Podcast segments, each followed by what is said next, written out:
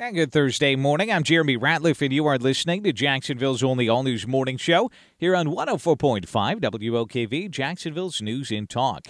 At Duval County Public School students can now protest on school grounds if they get written confirmation from their school principal beforehand. Now, CBS 47, Fox 30, Action News, Jax's Jessica Barretto live at DCPS headquarters this morning. And Jessica, what do parents and students need to know about this today?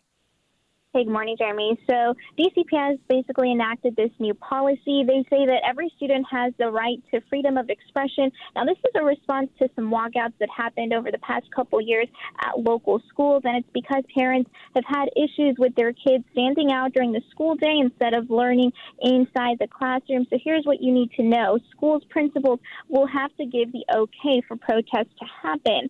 Now, this is, uh, you know, again, what we've seen in the past couple years walk walkouts uh, protesting a range of political or social issues. This new policy went into effect on Monday, making it clear students are protected under the Constitution to express their opinions, but students wanting to host a demonstration during the school day, they have to get consent from the school principal at least two days prior.